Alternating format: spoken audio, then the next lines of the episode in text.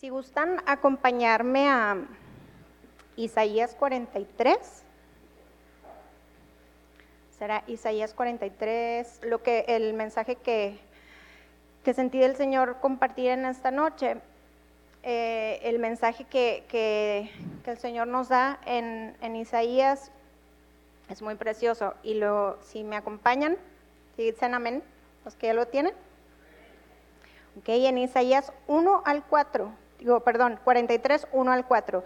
Dice, ahora así dice Jehová, creador tuyo, oh Jacob, y formador tuyo, oh Israel.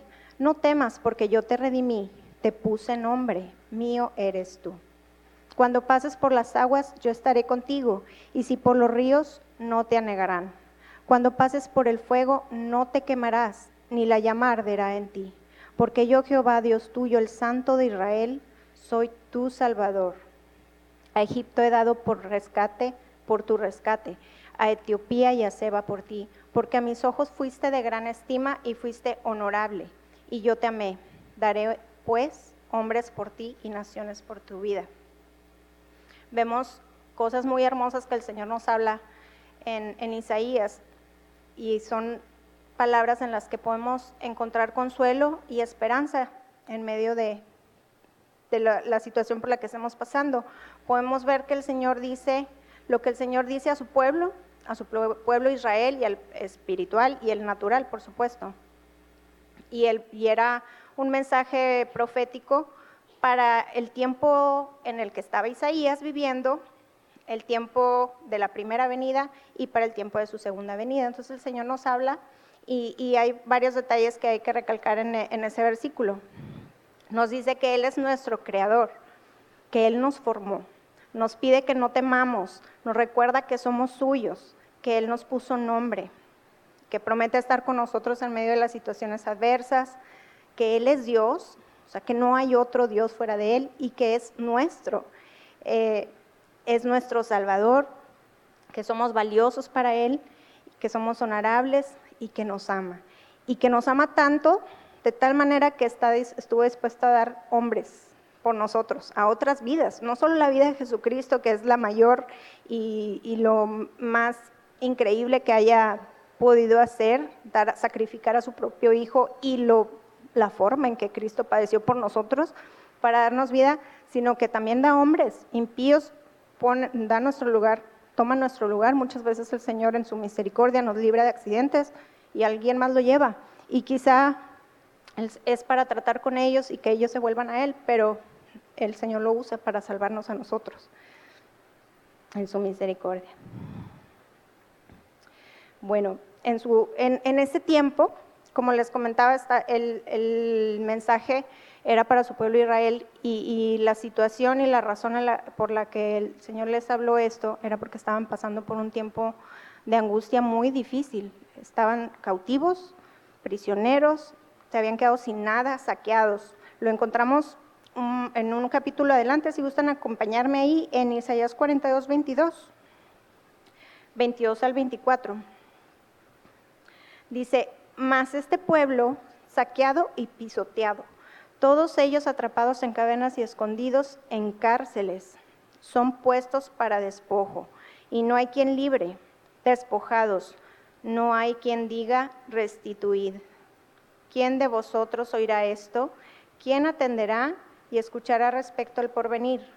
¿Quién dio a Jacob motín y entregó a Israel a saqueadores? ¿No fue Jehová contra quien pecamos? No quisieron andar en sus caminos, ni oyeron su ley. Tristemente, el Señor los entregó en cautiverio. Él, él, lo permitió, porque le dijo, no me invocaste a mí, oh Jacob, sino que de mí te cansaste, oh Israel. En el 24b dice, me fatigaste con tus maldades. Pero en el 25 dice, yo soy el que borro tus rebeliones. Por amor de mí mismo, no me acordaré de tus pecados. Entonces vemos que el pueblo de Israel estaba en una situación de angustia, de miedo, y que y, con eso que eh, pensaban, ¿qué va a ser de nosotros? ¿Qué va a ser de nuestra nación? ¿Será que ya nunca volveremos a, a, ser una nación, la nación de Dios. Señor, ¿qué hiciste? no habías prometido el trono eterno para David. ¿Qué está sucediendo? Y muchas veces nosotros pasamos por situaciones así, ¿no? Eh, en medio de la prueba, situaciones difíciles, pensamos que quizá el Señor ya, ya se olvidó de nosotros, que ya nos desechó para siempre. Pero Él nos recuerda en ese capítulo, comienza en el siguiente capítulo, dice, ahora, ahora, así dice Jehová, creador tuyo, oh Jacob, y formador tuyo, oh Israel, no temas, porque yo te redimí, te puse nombre, mío eres tú. Después del capítulo 42, donde solo había destrucción, destrucción, ahora tu creador y tu formador te va a restaurar. El Dios creador tuyo. Es el creador, Él es un Dios creador que es el único que puede hacer algo de la nada. Aunque en nosotros no haya materia prima, no haya algo bueno para, para hacer, Él lo puede crear. Así como David le dijo, crea en mí, oh Dios, un corazón limpio y renueva un espíritu recto dentro de mí porque Él es el Dios que puede hacer algo de la nada. Y así cuando no vemos que haya salida para nuestro problema, el Señor puede abrir una puerta y lo hace, lo hemos visto. Sé que muchos de aquí, la mayoría o todos, podemos testificar de cómo Dios abre una puerta de donde no, no se veía nada, no se veía esperanza.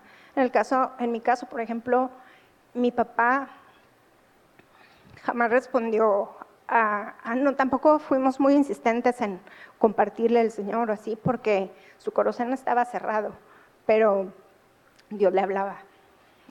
Era un hombre recto, pero tenía fallas, obviamente, como todos. Y el Señor se acordó, y gracias a las oraciones de ustedes también, y de mi mamá por tantos años, eh, donde no había nada, el Señor obró y lo salvó en su misericordia. Claro que el Señor le habló muchas veces, fue preparando su corazón y vivió pues un cautiverio precisamente. Fue, él vivió una enfermedad, tuvo cáncer de garganta y fue muy, muy pesado. Eh, no podía hablar, no podía comer.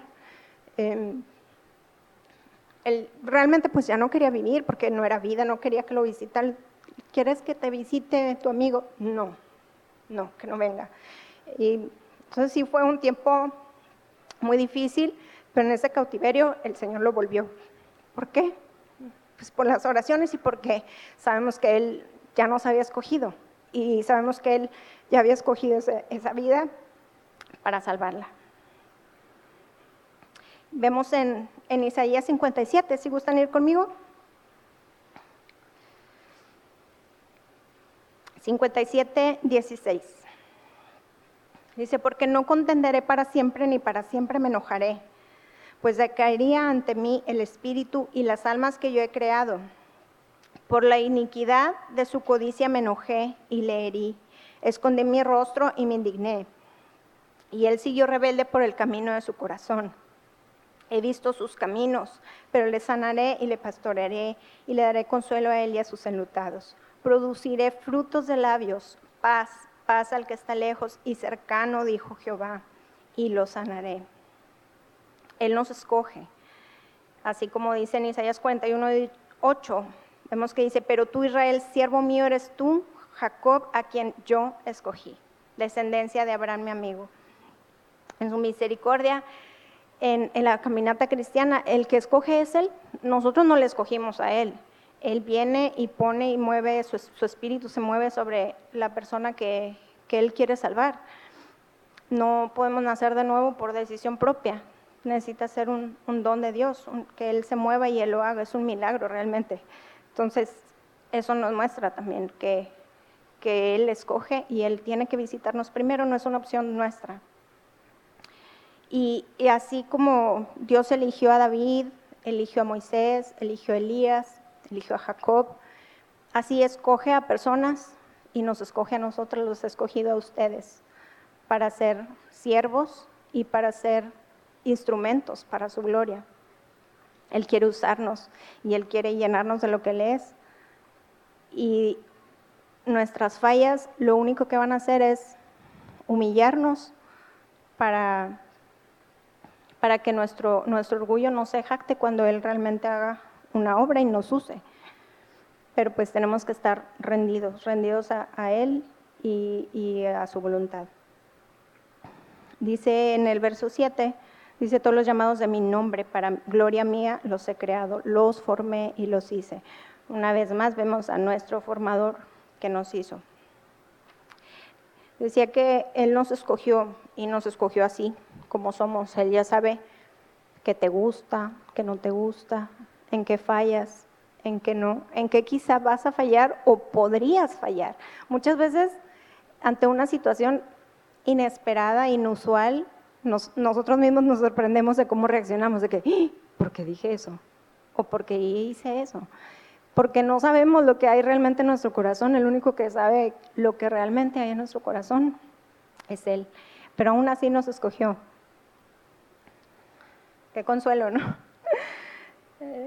Él es un alfarero y aparte de que nos escoge, empieza a trabajar con nosotros y nos va formando, nos tiene en sus manos y nos va dando forma cuidadosamente. Nos está conformando a la imagen de su Hijo. Quiere que expresemos su vida. Somos obra de sus manos.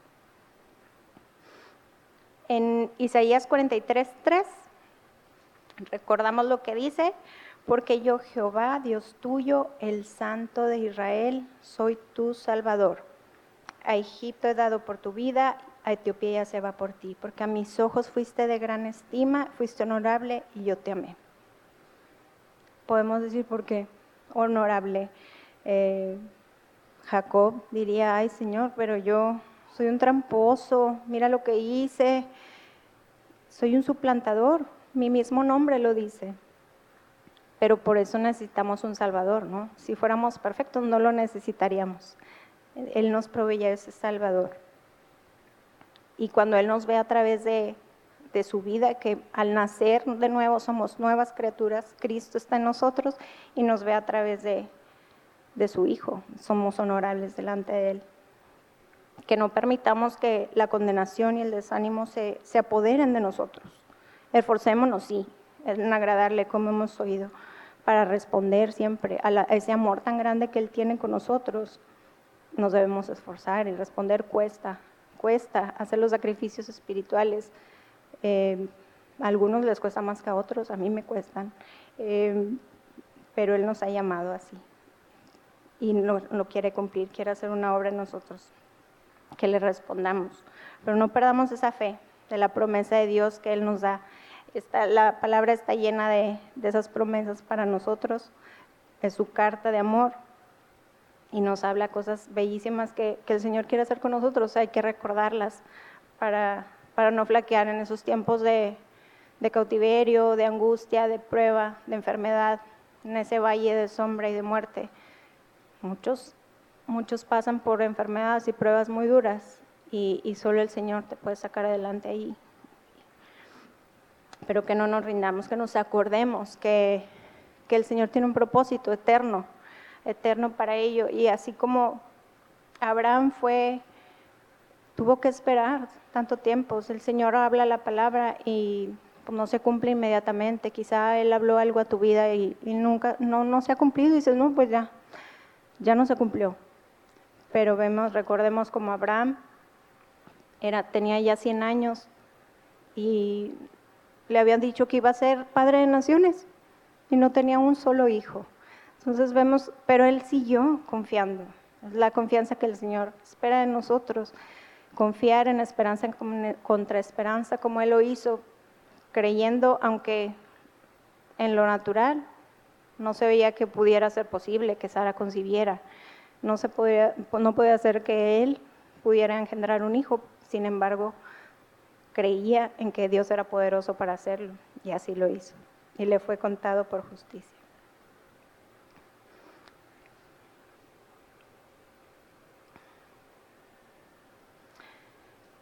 Así como, como Abraham creía, eh, así el Señor espera que nosotros creamos en Él como un hijo, como un niño que confía en lo que su papá le dijo, te voy a traer un dulce.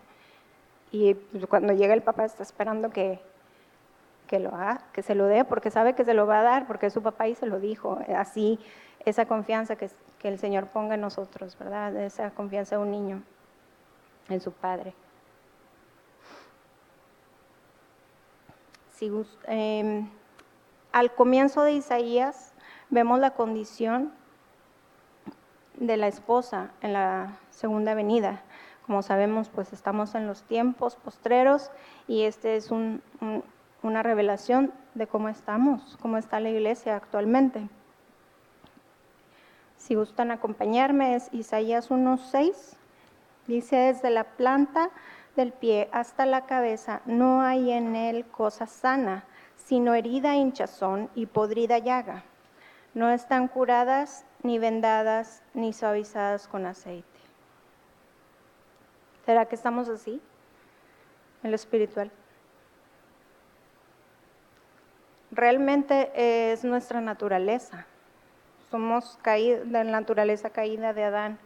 Debemos reconocerlo cada día y así poder pedirle al Señor rescate y que haya esa necesidad en nuestro corazón de clamarle y de decirle, Señor, te necesito porque estoy así. Mírame, como mostrarle lo que somos, mostrarle nuestro corazón y no orar con, ay Señor, yo te amo más que la vida, porque pues si no, lo es, si no es así, realmente me amas más que a todo, más que a tus hijos, más que a tu no sé, lo que más te guste, lo que más ames, más que a tu esposo, más que a tu mamá, que, eso sea, que tengamos temor también de qué, le decimos al Señor que tenemos que ser sinceros con Él porque Él sabe nuestro corazón, no podemos mentir, mentirle. Entonces, expongámonos, expongamos nuestro rostro delante de lo que realmente somos y Él tendrá misericordia. Vemos que eh, el Israel y así nosotros en ese tiempo pues formaron ídolos, eh, hicieron dioses, abandonaron al, al, Señor, abandonaron sus mandatos, su ley, y por eso el Señor los entregó a ese cautiverio, para tratar con ellos y para hacer que su corazón se volviera a Él. Y por eso les hablaba a través de Isaías y les daba esas palabras de esperanza. Y en medio de ese cuadro trágico de Isaías, eh, el Señor en su misericordia termina con un pueblo glorioso, una gloria que solo puede hacer Él, la obra de sus manos, que podamos ser parte de esa obra. Intercedamos por nuestros hermanos y por la iglesia, toda la iglesia en general, ¿verdad? No, nosotros somos una partecita pequeñitita de toda su iglesia y que podamos unirnos en oración para para que el Señor se manifieste en todos nosotros, que siga obrando y nos vaya limpiando y nos dé esas vestiduras blancas que, que Él quiere que para su esposa. Él está buscando una esposa y Él lo, lo está haciendo. en eso tenemos que, que pensar, que, que nuestro esfuerzo no es en vano, que el Señor ve cada cosa, cada detalle que tú haces por Él y lo va a recompensar.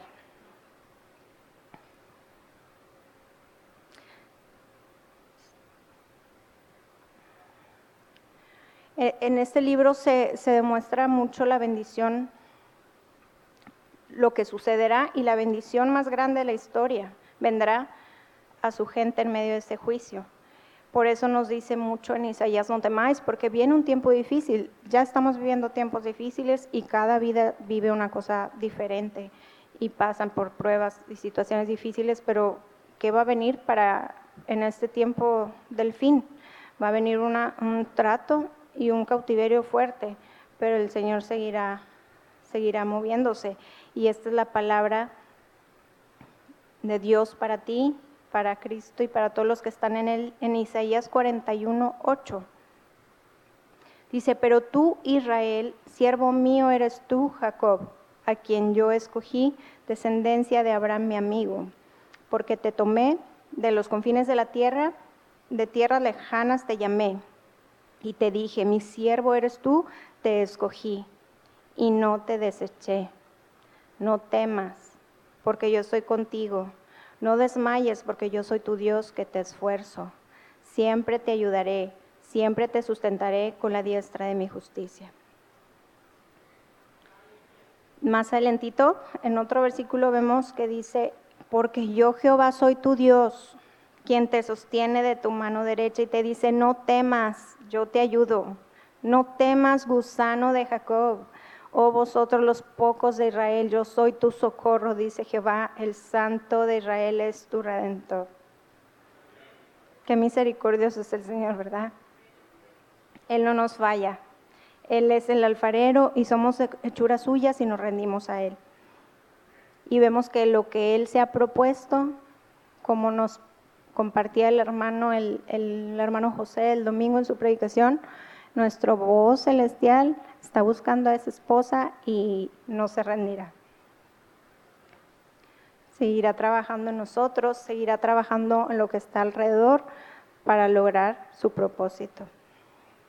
Tanto así que Él nos, dio, Él nos ha dado vida y dio a la vida de su Hijo que no se compara a nadie. Entonces, cualquier falla y cualquier error que haya en nosotros, si nos refugiamos en la sangre de Jesucristo, Él nos puede limpiar y rescatar. Eso no elimina lo que, Jesús hizo por nosotros.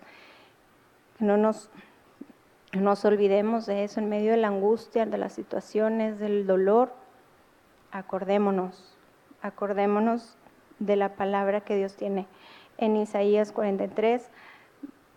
Volvamos nuestra mente a ella. Isaías en general trata mucho con la confianza en la carne y, habla de que el Señor dará gracia a los que confían en Él. Entonces, eso es lo que tenemos que pensar, ¿verdad? No aferrarnos a nuestras obras, a lo que podemos hacer, sino confiar en Él y buscarlo a Él. Lo importante es su presencia y lo que Él haga en nuestras vidas. Y obviamente lo que Él nos pida hacer, obedecerle y seguirle. Como vemos en el 43 dice, lo que, hago, lo que hago yo, ¿quién lo estorbará? En el 43, 21 dice, este pueblo he creado para mí, mis alabanzas publicará.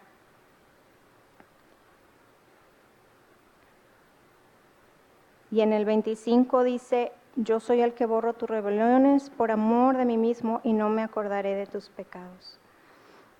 Que podamos confiar plenamente en el Señor y que no nos, no nos cansemos de buscarle, de hacer el bien, de hacer lo que nos pide, acordarnos de las cosas que Él no le agradan, pero que, que Él nos dice, recordarlo. Jehová, creador tuyo, oh Jacob, así torcido como eres, yo soy tu formador. No temas, porque yo te redimí.